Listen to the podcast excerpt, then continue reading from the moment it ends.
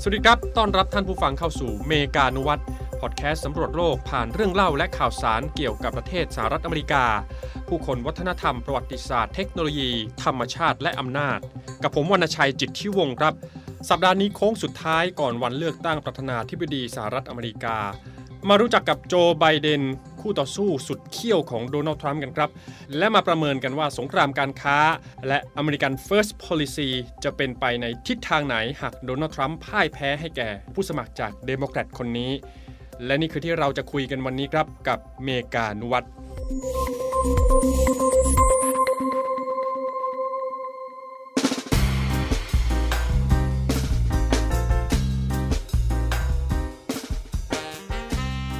คุณฟังครับการเลือกตั้งประธานาธิบดีปี 2020 ปีนี้เขาว่ากันว่าเป็นการเลือกตั้งที่โฟกัสไปที่โดนัลด์ทรัมป์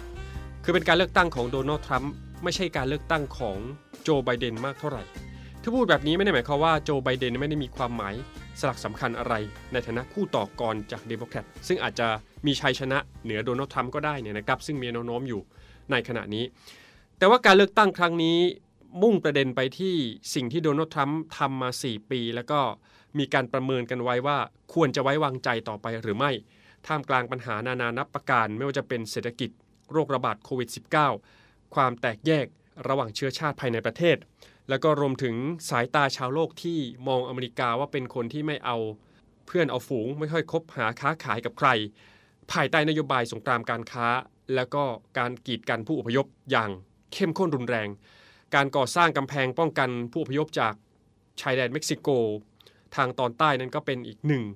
ประจักษ์พยานว่าโดนัลด์ทรัมป์นั้น เป็นคนที่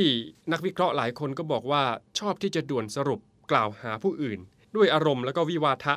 ที่ออกจากก้าวร้าว ไม่ค่อยมีความอารมณ์อร่วย ประนีประนอม หรือว่ามีความเห็นอกเห็นใจ พยายามจะแก้ปัญหาด้วยความจริงใจและสร้างสรรค์ ต่างจากทางฝั่งของพรรคเดโมแครต ซึ่งมีโจไบเดนเป็นตัวแทนผู้สมัคร อย่างที่เราเห็นกันก็คือ เป็นผู้ที่ใช้วาจาเป็นคุณกับตนเอง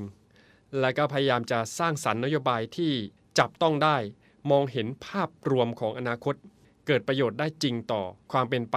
ของเศรษฐกิจสังคมการเมืองของอเมริกาเขา ขณะที่โดนัลด์ทรัมป์มีภาพของการเป็นนักพูดแทรกที่คอยจะแทรกด้วยการกล่าวหาและอารมณ์อยู่สม่ำเสมอในระหว่างดีเบต แต่นั่นไม่ได้หมายความว่าเราจะประมาทได้ภายในอีกไม่ถึงสัปดาห์ที่จะถึงนี้ กับการมุ่งหาเสียงในแต่ละรัฐของโดนัลด์ทรัมป์แล้วก็การวางกลยุทธ์เพื่อที่จะพลิกสถานการณ์กลับมา เพราะอย่าลืมนะครับ ครั้งที่แล้ว 4 ปีก่อนหน้านี้โดนัลด์ทรัมป์ก็ทำมาแล้วในการพลิกล็อกชนะฮิลลารีคลินตันโดยเฉพาะในรัฐที่ยากที่จะคาดเดาผลหรือว่าสวิงสเตทในช่วงไม่กี่ชั่วโมงก่อนที่จะนับผลคะแนนเสร็จสิ้นในครั้งนั้นสำหรับคนไทย อาเซียนและก็เอเชียเราก็คงจะให้ความสนใจถึงเรื่องของนโยบายการค้า นโยบายความร่วมไม้ร่วมมือกับชาวโลกของอเมริกาภายใต้ การนำทางของประธานาธิบดีคนใหม่ จะเป็นโดนัลด์ทรัมป์คนเดิม ซึ่งยังยึดมั่นในสงครามการค้าอยู่ หรือจะเป็นโจไบเดนจากเดโมแครตที่อาจจะมีความร่วมมือที่สร้างสรรค์กับประเทศในภูมิภาคต่างๆ ของโลก และวันนี้ครับก็เลยอยากจะเอาเรื่องราวของโจไบเดนมา เล่าให้ฟังกัน ว่าบุคคลผู้นี้ จริง ๆ แล้วมีความเคี่ยวกรำในสนามการเมืองมานาน มีบุคลิกการปราศัยที่พูดเก่ง โต้ตอบเฉลียวฉลาด แล้วก็มีความสามารถในการรับมือสิ่งที่โดนัลด์ทรัมป์อาจจะพูดจาออกมา ได้ไม่ยากนัก โจไบเดนครับมีความสามารถที่จะชนะใจกลุ่มคนรายได้ต่ำและปานกลางสูงเลย โดยเฉพาะแรงงานผิวขาวที่ใช้แรงงานอยู่ในภาคอุตสาหกรรมในมลรัฐ swing state อย่างโอไฮโอและเพนซิลเวเนีย ในฐานะที่ตนเองนั้นอยู่ในครอบครัวคนทำงานหาเลี้ยงชีพที่ต้องต่อสู้ในโรงงานอุตสาหกรรมมาก่อนเนี่ยนะครับก็อาจจะได้รับความเห็นใจในกรณีนี้ โจไบเดนปีนี้อายุ 77 ปี ถ้ารับตำแหน่งในปีหน้าก็จะย่างเข้าสู่ 78 ปี เป็นวุฒิสมาชิกมาก่อนนะครับ ถึง 6 สมัยในมลรัฐเดลาแวร์ มีประสบการณ์ยาวนานในการทำงานวุฒิสภาตั้งแต่อายุ 30 ปีเลยครับ เคยเป็นประธานคณะกรรมาการสำคัญมากถึง 2 ชุด คือความสัมพันธ์ระหว่างประเทศและก็การศาลรู้จักกับผู้สมัครจากริพับลิกันอย่างทะลุปรุโปรงสามารถตอบโต้ผู้สมัครคนสำคัญอย่างจอห์นแมคเคนในสมัยที่ขับเคี่ยวกับบารักโอบามาปีนั้นได้อย่างสมน้ำสมเนื้อ เกิดที่เมืองสแครนตันมลรัฐเพนซิลเวเนียครับก่อนจะย้ายไปที่รัฐเดลาแวร์ ตอนอายุ 10 ปี พ่อเป็นเซลแมนขายรถ ไบเดนก็เลยถูกมองว่าอาจจะเข้าถึงหัวจิตหัวใจคนทำงานผิวขาว รายได้ต่ำเป็นอย่างดี โดยเฉพาะคนที่ทำงานในโรงงานอุตสาหกรรม ในโอไฮโอ เพนซิลเวเนีย หรือมิชิแกน เพราะว่าตัวเขาเองก็เติบโตมาแบบนั้น มีบุคลิกเป็นคนธรรมดาที่สัมผัสคนทำงานได้อย่างใกล้ชิด ไม่ขัดเขิน ซึ่งหวังว่าจะช่วยเจาะฐานเสียง swing state 3รัฐนี้ได้อย่างดีครับ โจไบเดนถือว่าเคร่งศาสนาพอสมควรครับ นับถือโรมันคาทอลิก และก็ให้ความสำคัญกับครอบครัว พอย้อนไปดูชะตาชีวิตนั้นถือได้ว่าโลดโผนแล้วก็ผ่านช่วงเวลาที่เลวร้ายมาพอสมควร ย้อนกลับไปสมัยที่ได้รับการเลือกตั้งครั้งแรก เมื่ออายุ 29 ปีนู้นเลยครับ ภรรยาของโจไบเดนนั้นประสบอุบัติเหตุทางรถยนต์จนเสียชีวิตพร้อมลูกสาวคนเล็กที่ยังเป็นทารกอยู่ ขณะที่ลูกชายอีกสองคนก็บาดเจ็บสาหัสในอุบัติเหตุครั้งนั้นทำให้เจ้าตัวไม่คิดจะรับตำแหน่งเพื่อที่จะเอาเวลามาทุ่มเทดูแลลูก ด้วยความคิดว่าชาวเดลาแวร์สามารถเลือกวุฒิสมาชิกใหม่ได้ แต่ว่าลูกไม่สามารถเลือกพ่อใหม่ได้ แต่สุดท้ายแหละครับเมื่อได้รับการทัดทานจากผู้ใหญ่ในพัก จึงตัดสินใจ move on เล่นการเมืองโดยสาบานตนเข้ารับตำแหน่งวุฒิสมาชิกข้างเตียงพยาบาลของลูกชายนั่นแหละ แล้วก็ทำงานในวอชิงตันดีซีนั่งรถไฟไปกลับดูแลลูกที่บ้านในเดลาแวร์ทุกวัน ชีวิตก็ดำเนินมาลำบากแบบนั้นแหละครับสำหรับโจไบเดน เป็นเรื่องเล่าที่คนอเมริกันรู้สึก เรียกได้ว่าอินไปกับความหวังและความเชื่อในแบบอเมริกาในตัวของโจไบเดนคนนี้เนี่ยในด้านการเมืองครับเคยลงชิงตำแหน่งประธานาธิบดีมาแล้วตั้งแต่ปี 1988 นู่นเลยครับ และปี 2008 ก็ชิงชัยในฐานะผู้สมัครรองประธานาธิบดีเคียงคู่กับบารักโอบามาครับ ในแง่ของการตอบโต้พูดคุยในที่สาธารณะนั้น โจไบเดนคนนี้พูดเก่งครับ โต้คารมเก่ง มีประเด็นที่ชัดเจนและก็น่าฟัง และก็ยังเป็นขาประจำของรายการสัมภาษณ์ นักการเมืองทางโทรทัศน์ชื่อดัง ชอบออกสื่อช่างพูดครับ นิสัยนี้เนี่ยจะบอกว่าดีก็ดี แต่จะบอกว่าเป็นจุดอ่อนก็ได้ เพราะว่าบ่อยครั้งถูกวิจารณ์ว่าพูดมากเกินไป จนปากพาจนก็มีเหมือนกัน ก็ประสบการณ์ 8 ปีครับ ภายใต้การนำของบารักโอบามานั้น พิสูจน์ได้เห็นแล้วว่าโจไบเดนนั้นมีทั้งความเขี่ยวกรำในสนามการเมือง การบริหารประเทศ มีทักษะความสามารถเฉพาะตัวในการพูดจาปราศัย แล้วก็มีช่วงชีวิตที่ลำบากยากแค้น โดยเฉพาะในแง่ของความรู้สึกอันต้องสูญเสียคนรักไปมาก่อนเนี่ยก็ถือได้ว่าผู้สมัครคนนี้มีความสตรองหรือว่าแข็งแกร่งที่โดนัลด์ทรัมป์นั้นจะประมาทไม่ได้เลย และตอนนี้ก็คาดหมายกันว่าการเลือกตั้งครั้งนี้ คือการเลือกตั้งที่โจไบเดนไม่ต้องทำอะไรเป็นพิเศษ ให้ดูมีสีสันฉูดฉาดมากเกินไป วางตัวให้เหมาะสม มีข้อมูล ที่จับต้องได้ในเชิงนโยบาย แค่นั้นก็เพียงพอแล้วครับ เพราะว่าโดนัลด์ทรัมป์ต่างหากที่จะเป็นตัวแปรสำคัญ คะแนนจะมากจะน้อยอยู่ที่จุดอ่อนของโดนัลด์ทรัมป์จะถูกขยายผลออกมามากแค่ไหน เพราะจุดอ่อนมันมีมากเหลือเกิน ทีนี้พอมองถึงเรื่องของผลสะเทือนที่จะมีต่อการดำเนินนโยบายต่างประเทศ และก็การค้า ก็เป็นเรื่องที่เอเชียและไทยของเรานั้นควรจะให้ความสนใจเลย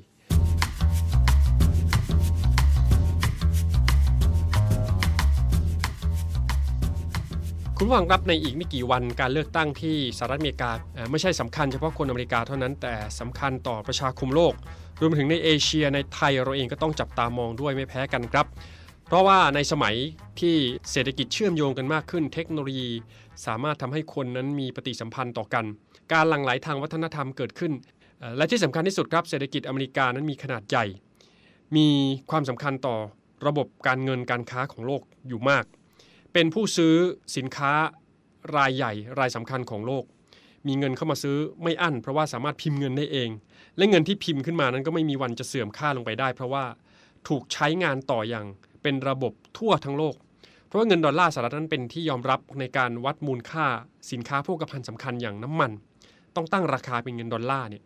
รวมถึงใช้ในบทบาทของการวัดมูลค่าของทรัพย์สินหนึ่งหนึ่ง ที่ประเทศหนึ่งหามาได้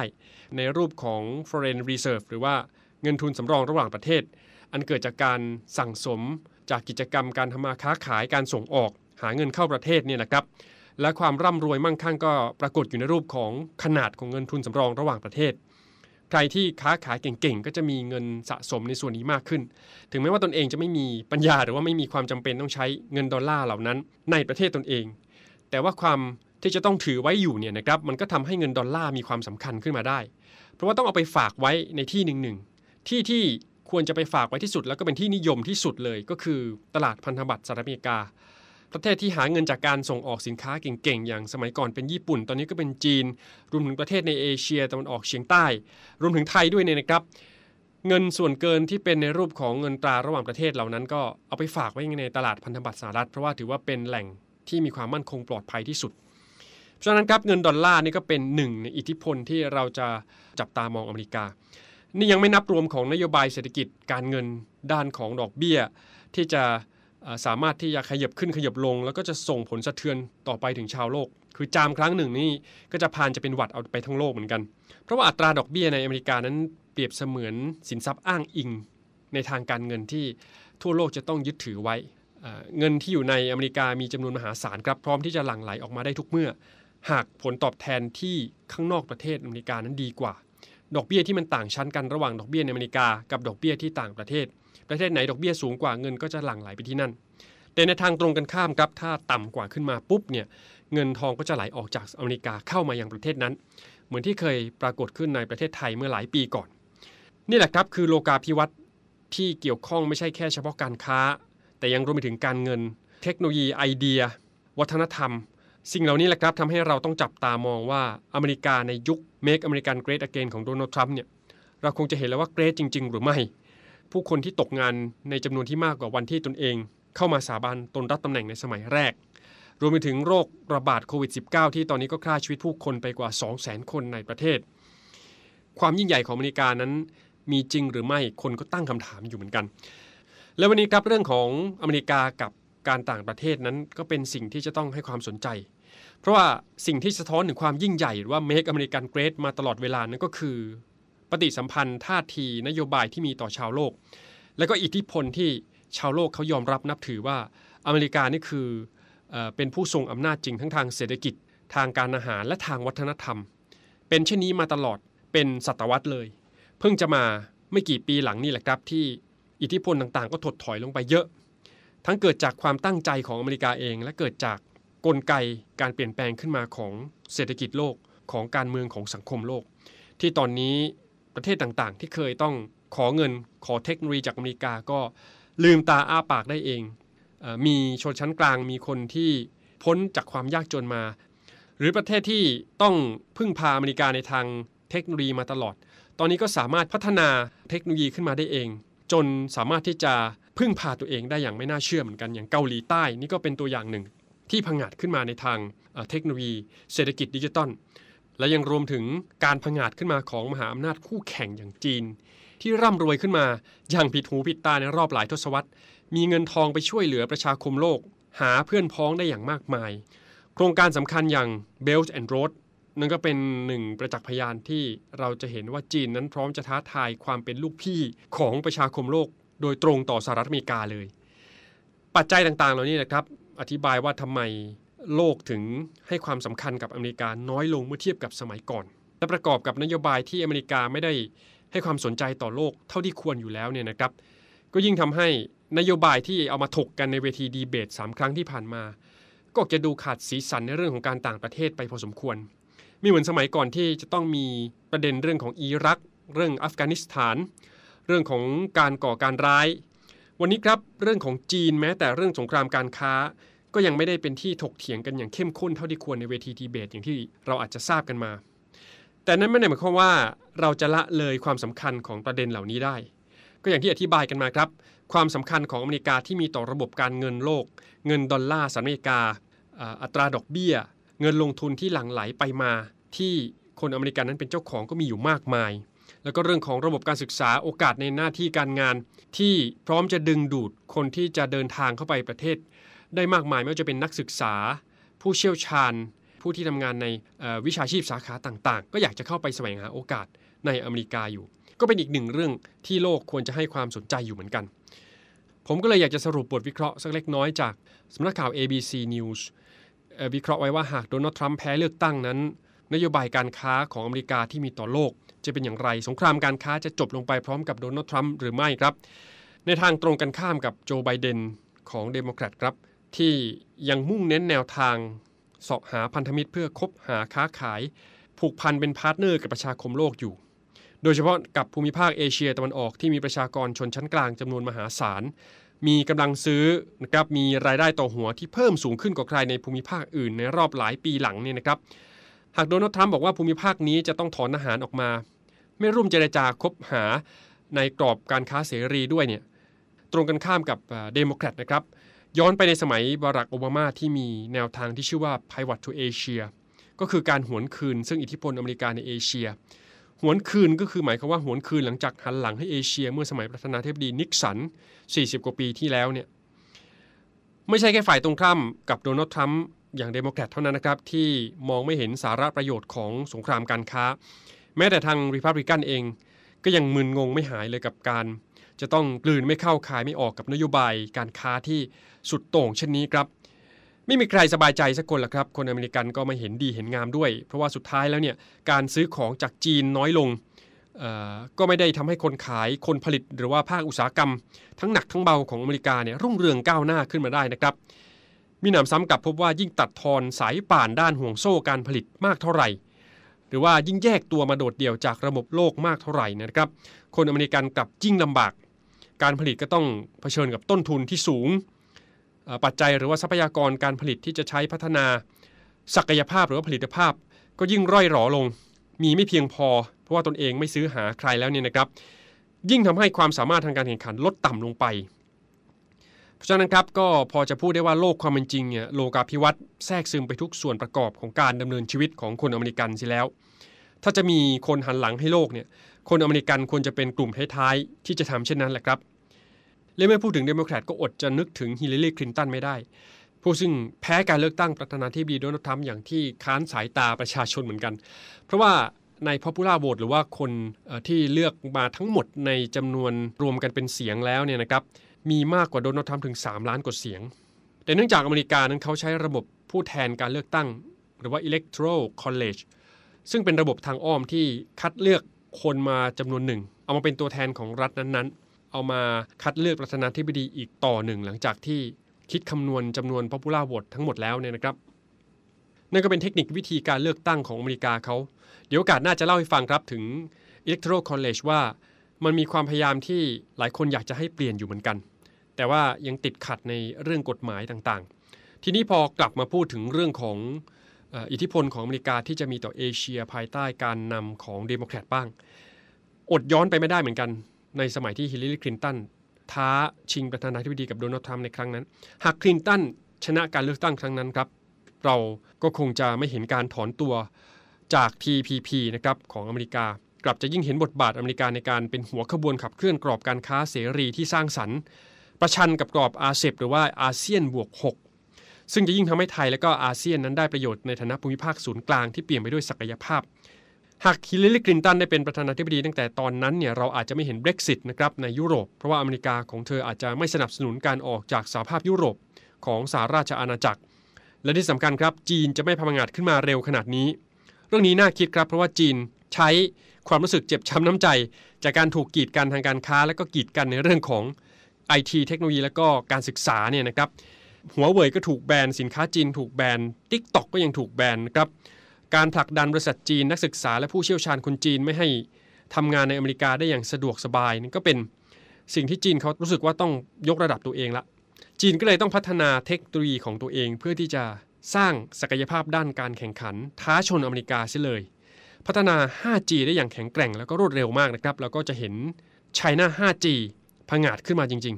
ๆ หรือจะเป็นเทคโนโลยี artificial intelligence AI ที่ยกระดับขึ้นมาได้อย่างน่าทึ่งภายในเวลาอันรวดเร็วนะครับ ส่วนหนึ่งก็เพราะความรู้สึกชาตินิยมนี่แหละครับ ที่ได้รับการกระตุ้น เข้าทนองภาษิตที่ว่าศัตรูคือยากำลังอย่างแท้จริง นั่นก็เลยนำมาสู่ภาพสรุปไว้อย่างนี้ครับว่าหากโจไบเดนได้นั่งบริหารงานในทำเนียบขาว จากการเลือกตั้งครั้งนี้ครับดูเหมือนว่าประชาคมโลกจะพึงพอใจ เพราะอเมริกาคงจะหวนคืนสู่คันลองความร่วมมือระหว่างประเทศที่สร้างสรรค์ ไม่ว่าจะเป็นการเข้าสมาคมกลุ่มการค้าเสรี CPTPP อีกครั้ง หรือจะเข้าร่วมตกลงเรื่องวาระสิ่งแวดล้อมและโลกร้อนในกรอบสำคัญอย่างข้อตกลงปารีสสำนักข่าว ABC ยังวิเคราะห์ไว้ด้วยนะครับว่าเหมือนว่าต่างประเทศจะชอบโจไบเดน ยกเว้นเพียงสาราชอาณาจักรเท่านั้นนะครับ เพราะว่าผู้นำเป็นสายเหี่ยวมุ่งเน้นแนวเศรษฐกิจที่มีกลิ่นอายของความเป็นชาตินิยม เช่นเดียวกับโดนัลด์ทรัมป์ก็คือบริจจอนสัน สหราชอาณาจักรเนี่ยพร้อมออกจากสหภาพยุโรปแล้วนะครับ ตอนนี้เพื่อมาลงนามทวิภาคีกับอเมริกาในยุคของโดนัลด์ทรัมป์นี่เอง ไปตกลงกันมาเรียบร้อยแล้ว หากคู่เจรจาเป็นโจไบเดนเนี่ยเปลี่ยนโฉมหน้าไปเส้นทางข้อตกลงที่เคยทำไว้กับทรัมป์อาจจะพบกับอุปสรรค หรือว่าความไม่แน่นอน ก็เลยฟันธงว่าอเมริกาภายใต้โจไบเดนจะเข้าหามหาอำนาจยุโรปอย่างเยอรมันมากกว่าสหราชอาณาจักร นี่ก็เป็นสิ่งที่ ต้องจับตามองกันดูว่าในเรื่องของสงครามการค้าเรื่องของนโยบายที่มีต่อประชาคมโลกนั้นสองคนนี้ต่างกันจริง ๆ และผลที่จะเกิดนั้นดูเหมือนจะเป็นโจไบเดนที่ประชาคมโลกมองแล้วดูเหมือนจะสร้างสรรค์กว่า แล้วก็จะนำพาบรรยากาศ มิตรภาพและก็เสถียรภาพ ได้มากกว่ายุคสมัย 4 ปีที่ผ่านมา ภายใต้การบริหารงานของโดนัลด์ทรัมป์ครับ ขอบคุณท่านผู้ฟังกับการติดตามรับฟังครับ พบกันใหม่สัปดาห์หน้ากับเรื่องราวของโลกานุวัตและสหรัฐอเมริกาสำรวจโลกทั้งใบที่ไม่ใช่ของอเมริกา แต่เรื่องของอเมริกานำพาไปทั้งโลก อย่าลืมนะครับ ติดตามที่เพจขอบฟ้าที่ตาเห็น ท่านจะได้ฟังย้อนหลัง และยังได้อ่านเนื้อหาบทความรวมเรื่องราวที่ออกอากาศที่นี่ วันนี้ผมวรรณชัยจิตทิวงและทีมงานทุกท่านต้องลาไปก่อนครับ พบกันใหม่สัปดาห์หน้ากับเมกานุวัตวันนี้ สวัสดีครับ